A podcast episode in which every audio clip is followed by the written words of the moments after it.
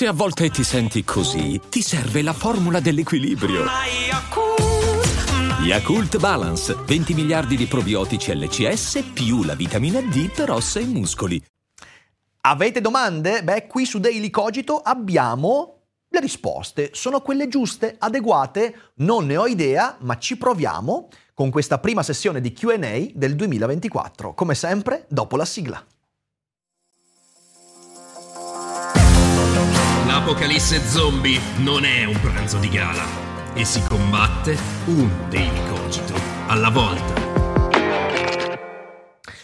Gli altri miei colleghi, quando fanno un QA, lo so che si mettono in panciolle a raccogliere le domande perché ricevono domande molto leggere, molto divertenti ed è per loro un momento riposante. Io ho voluto fare il filosofo e quindi le domande sono complicate, astruse, approfondite e molto puntuali. Quindi bravi, bravi che sfruttate questa occasione come si deve. Sono molto contento perché Fare domande è sempre una grande occasione, anche quando la risposta non c'è, anche quando la risposta sfugge, porre buone domande ti permette di capire cosa vuoi veramente dalla tua realtà e si vede che in questa community, beh, un po' lo sapete, quindi bravi, mi avete posto delle domande complicate e vorrei non perdere troppo tempo. Prima voglio soltanto dirvi un paio di cose importanti però. La prima è che mercoledì 17 gennaio c'è il primo evento dal vivo del 2024. Sarà a Schio eh, in collaborazione con Confartigianato Vicenza e saremo insieme ad Andrea Biasci, il fondatore di Project Invictus,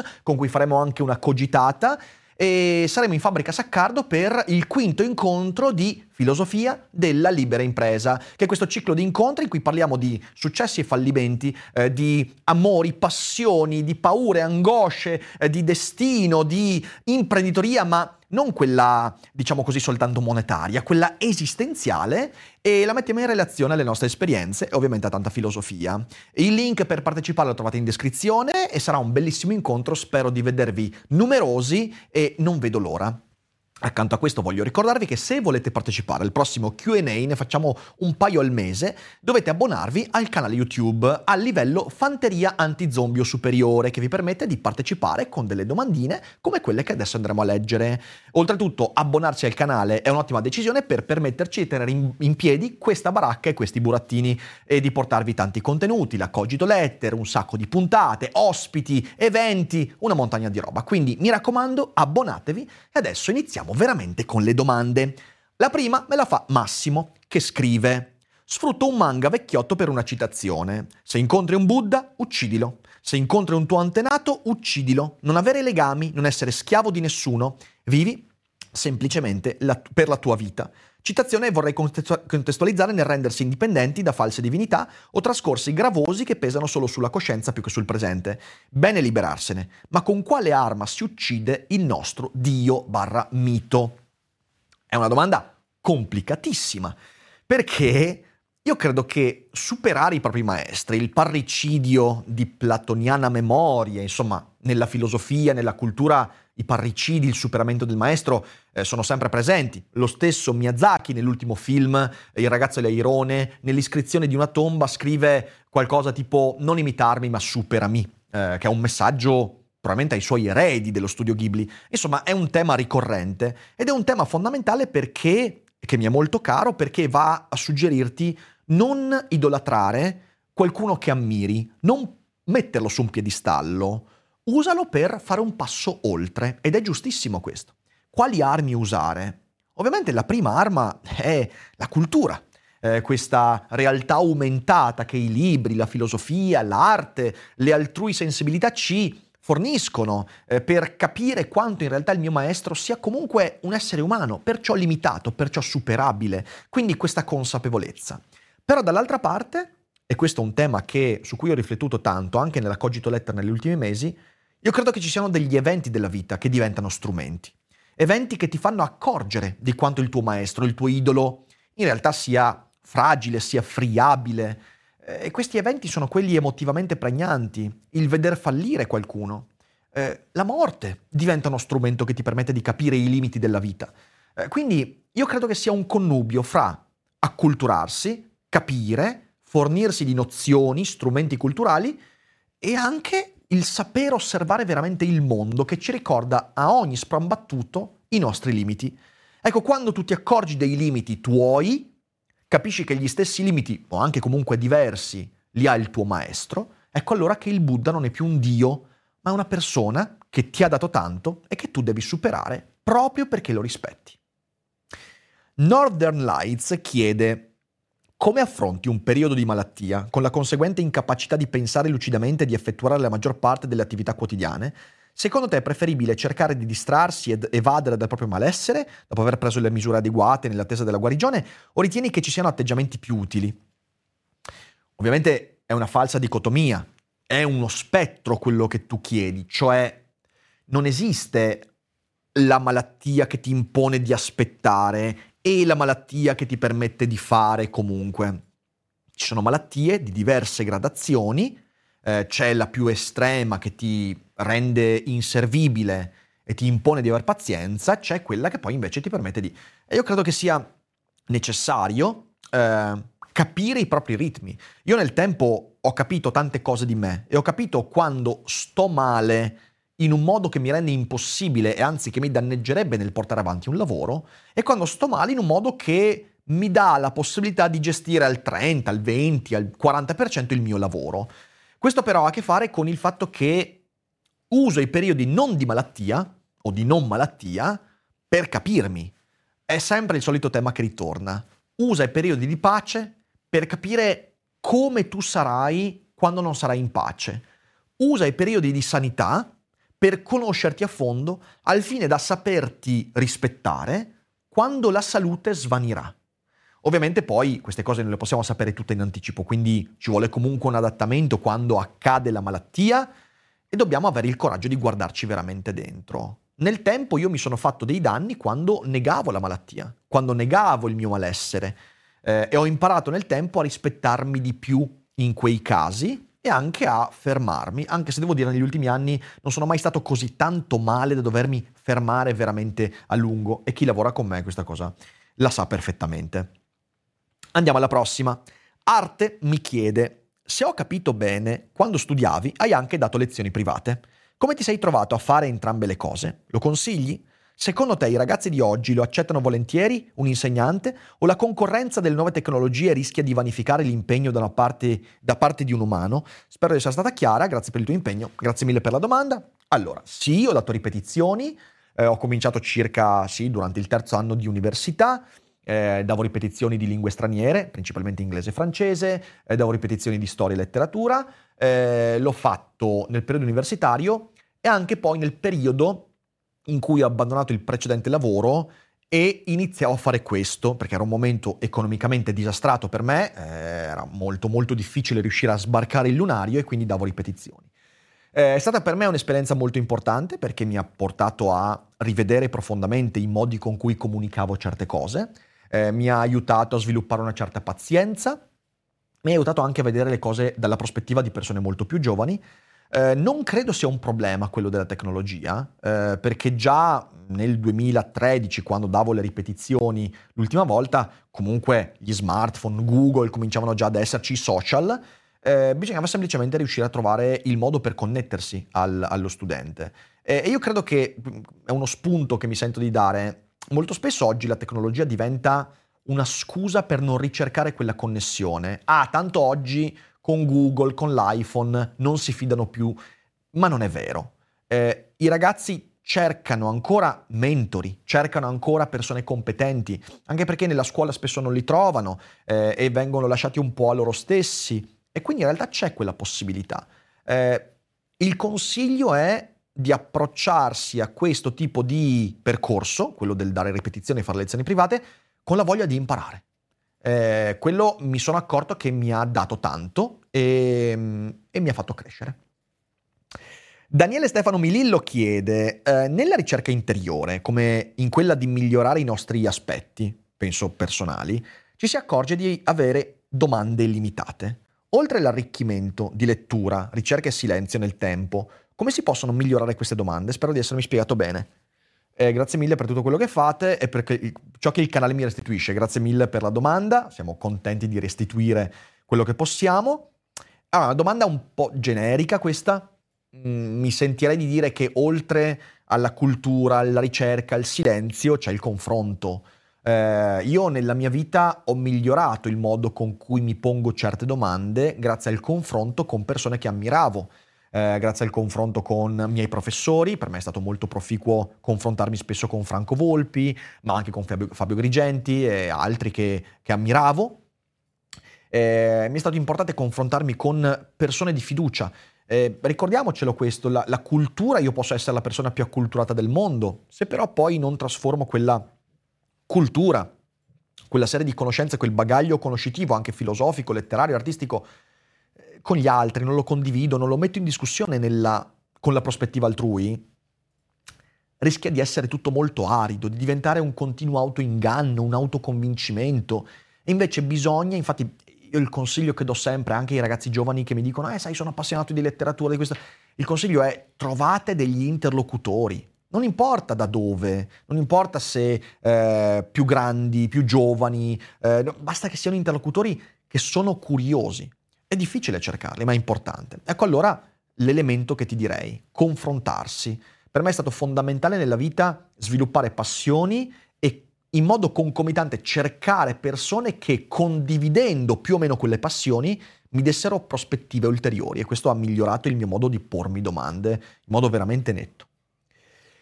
Luca Severini chiede, questa è una domanda complicata ragazzi, come si fa a trovare il coraggio di fronte alla possibilità della morte improvvisa? La paura, per esempio, di morire in un attentato terroristico o a causa di un incidente stradale, perdendo tutto. La paura che, dopo tanti sacrifici nel presente, alla fine il futuro possa essere stroncato in un attimo, rendendo tutti gli sforzi vani senza aver neanche raccolto i frutti delle proprie fatiche. Come si fa quindi a fare i conti con la totale assenza di garanzie, avendo com- comunque il coraggio di sacrificare il presente per costruire il futuro? Una domanda peraltro molto sentita, che unisco alla domanda di Alessandro Martucci che chiede, di solito al lavoro nelle relazioni si usa la famosa frase il gioco non vale la candela, ma quando ne vale la pena? Quali sono gli strumenti e le domande da porsi per poterlo capire? Spero che la domanda non sia troppo generica. No, allora, non lo è, o meglio, lo divent- non lo diventa proprio perché la connetto alla precedente di Luca. Sembrano domande diverse, ma in realtà parlano della stessa cosa. Ehm, chi me lo fa fare? E adesso un bel caffè finito. Perché rischiare di rimanere senza caffè quando puoi abbonarti a Caffè Borbone? Prezzi vantaggiosi, costi di spedizione inclusi, tante possibilità di personalizzazione e l'abbonamento lo sospendi quando vuoi. Decidi tu la frequenza, la qualità, scegli tra le cialde e capsule compatibili e crea il tuo mix di gusti e miscele. Mai più senza caffè con l'abbonamento Caffè Borbone. Tutte le info su caffèborbone.com. Perché acculturarmi? Perché sacrificare il piacere immediato per conquistarmi qualcosa domani? Se poi in realtà posso uscire da qua e venire investito da un autobus, eh, posso beccarmi un'influenza che mi eh, va a creare un'infezione polmonare, io in due settimane me ne vado. Eh, che, che, che, che, fare? chi me lo fa fare? Che è la domanda dei nostri giorni. Oggi un sacco di gente si chiede chi me lo fa fare. E quindi ma sì, passo tutta la giornata sul feed di TikTok perché chi me lo fa fare di andare in palestra, di leggermi Seneca, di investire per il mio futuro? È un bel problema, ragazzi, è un bel problema che in realtà si connette a tantissime questioni che abbiamo discusso negli ultimi anni su Daily Cogito, quello del nichilismo, eh, quello della incapacità di dare dimensione interiore alle esperienze, eh, quello della pigrizia delle dopamine, insomma tanti temi. Però vi risponderei così cos'è che rende degna di essere vissuto un sacrificio, un momento in cui faccio qualcosa per domani, quando so che domani potrei non essere più qui? La domanda di Luca porta un'espressione su cui vorrei puntare l'attenzione. Dice senza aver neanche raccolto i frutti delle proprie fatiche. Ecco, secondo me è qui il problema. Il problema è pensare che le cose che io faccio oggi le faccio esclusivamente per raccogliere io i frutti domani. E questo è un errore. Ne parla Seneca. Seneca nelle lettere a Lucilio ribadisce continuamente che di fronte alla morte bisogna ricordarsi sempre che tu non stai facendo le cose per raccogliere i tuoi frutti. Certo, posso farlo anche per quello. Se io oggi faccio qualcosa, studio un autore, mi specializzo in quell'argomento e uno dei miei obiettivi è fra dieci anni raccogliere i frutti di quelle fatiche, certamente. Ma nessuno mi dà la garanzia perché non ho garanzia del fatto di essere vivo fra dieci anni o di essere abile fra dieci anni o di avere ancora l'interesse fra dieci anni o non ho garanzia che quel sacrificio porterà quei frutti. Quindi io non posso basarmi su quei frutti perché non ci sono garanzie. L'unica cosa su cui posso basarmi è l'effetto che io posso avere sugli altri oggi.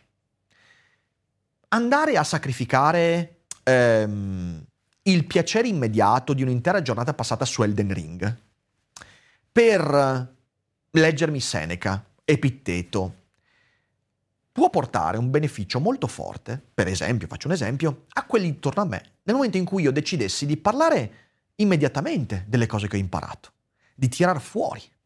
Ecco, la risposta che mi sentirei di dare è che dobbiamo ricordarci che questo tipo di sacrifici, di comportamenti, li facciamo non per averne noi un frutto, ma per lasciare qualcosa agli altri. Io sto restituendo qualcosa.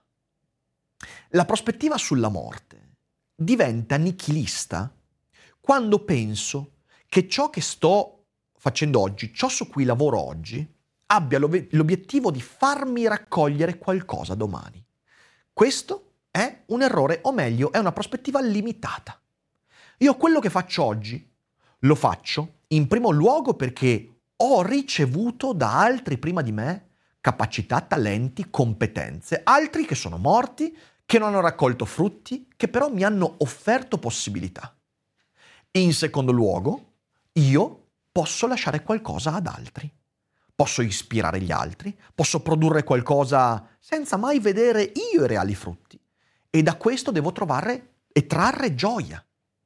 Trarre gioia dal fatto che io sto facendo qualcosa i cui frutti potrebbero essere vissuti e beneficiati da altri, è un obiettivo straordinario della vita. Io in questi anni ho fatto un sacco di sacrifici. Anche i Cogito Studios di fatto sono un sacrificio, perché tutti i soldi che abbiamo fatto in questi anni li abbiamo riversati in questa cosa che vedete non ho idea se io vivrò dei frutti economici, di, eh, di gioie eh, da questo investimento. Potrei morire domani io, stasera, potrei fare un infarto fra due ore, ma non è l'idea che trarrò frutti da quello che faccio, che mi fa fare quello che faccio. È l'idea di avere ispirato tante persone, è l'idea di aver lasciato qualcosa di, per quanto piccolo, qualcosa che voi potete usare fattivamente nella vostra vita. E questa cosa io la farei anche se qualcuno mi dicesse guarda che dovrei sempre fare i conti con uh, l'affitto, le tasse, con il mutuo e non arriverei mai a fare tanti soldi. Certo, un po' mi romperebbe i coglioni. O meglio, qualcuno arriva un oracolo e mi dice guarda che mi spiace vecchio mio, cioè fra sei mesi è bella, è fatta. Non è che dico, ah vaffanculo, allora non faccio più niente perché non raccoglierò i frutti. Io provo gioia nel sapere che facendo questa cosa qua riesco a in qualche modo vivificare, ispirare, attivare vostre funzioni intellettuali, vitali. È una cosa che mi riempie. E la faccio anche. Anzi, la faccio proprio perché so che potrei morire stasera. Lasciami fare bene questo momento così poi sarò contento di averlo fatto. Ecco, secondo me è questo. Io ti dico, dal mio punto di vista questo potrebbe essere una buona prospettiva. Peraltro questo è uno dei temi fondamentali del mio nuovo libro che uscirà il 19 marzo per Feltrinelli. Presto avrete qualche buona notizia a riguardo, quindi abbiate pazienza, ma arriva. Grazie mille per l'ottima e difficile domanda. C'è Giacomo che chiede Spesso mi sembra che il concetto di egoismo venga frainteso e che chiunque abbia cura di sé, dimostri amor proprio, venga chiamato egoista o egocentrico. Una cosa simile accade con il narcisismo. Dunque ultimamente mi pongo molte domande su cosa sia davvero l'egoismo e come riconoscerlo, soprattutto in se stessi. Cosa ne pensi? Allora, penso che ci sia grande confusione nei termini con cui vengono utilizzati questi, questi concetti. Penso che l'egoismo sia una cosa importante. Tutti noi siamo egoisti nel senso che abbiamo continuamente un pensiero rivolto, non dico al nostro tornaconto, ma al nostro benessere. E io spesso ho detto nella vita e nel mio percorso, ricordatevi che le cose fatte bene, le facciamo bene perché le facciamo anche un po' per noi. Di nuovo, io faccio quello che faccio anche perché ispirarvi mi dà gioia, mi riempie, mi realizza e questa è una cosa egoista? Sì, è un egoismo virtuoso, come avrebbe detto Ayn Rand. Ne ho un guadagno, ne ho qualcosa di cui beneficio e quindi questo.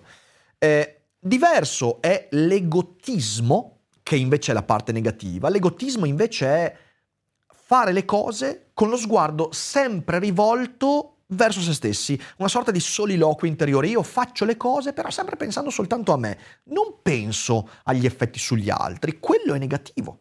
Eh, l'egocentrismo è una cosa ancora diversa, l'egocentrismo è pensare che tutti gli altri siano rivolti a me, anche quello è molto dannoso, e poi il narcisismo è una cosa ancora diversa. Il narcisismo, ricordiamoci, è una fattispecie psicologica, che può essere anche patologica, che ha dei tratti caratteriali di personalità, e che purtroppo è un termine che su internet viene continuamente stuprato. E infatti io qui voglio fare un piccolo disclaimer.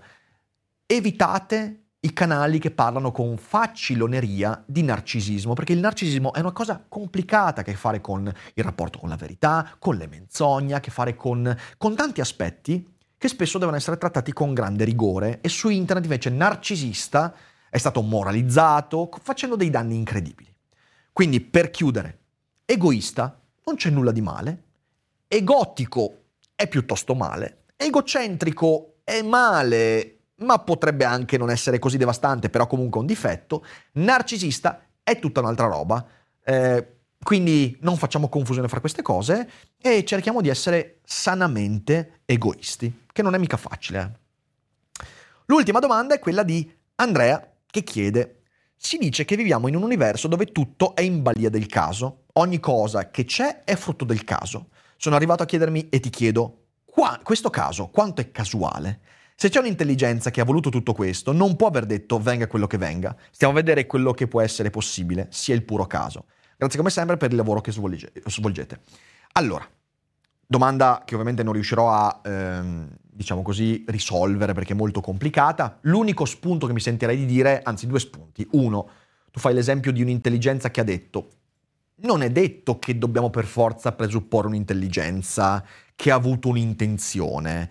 Se siamo delle persone che credono in Dio, magari questo lo pensiamo, ma non è un presupposto necessario. È un presupposto che io non adotto, per esempio. Per me non c'è un'intelligenza che all'inizio ha detto eh, le cose le faccio casuali o con una ragione. È un'ipotesi di cui non ho mai sentito un gran bisogno. Nella parte più interessante della domanda ti direi questo. Ti direi che il caso, io non so che cos'è, però ho una certezza, che noi leggiamo le cose con casualità perché abbiamo informazioni limitate. Noi siamo costretti a vedere le cose come casuali. Forse, al di fuori della nostra concezione, cognizione, con uno sguardo, come avrebbero detto Spinoza e Laplace, subspecie eternitatis, quindi uno sguardo dall'eternità, lo sguardo di Dio, forse le cose non sono così casuali.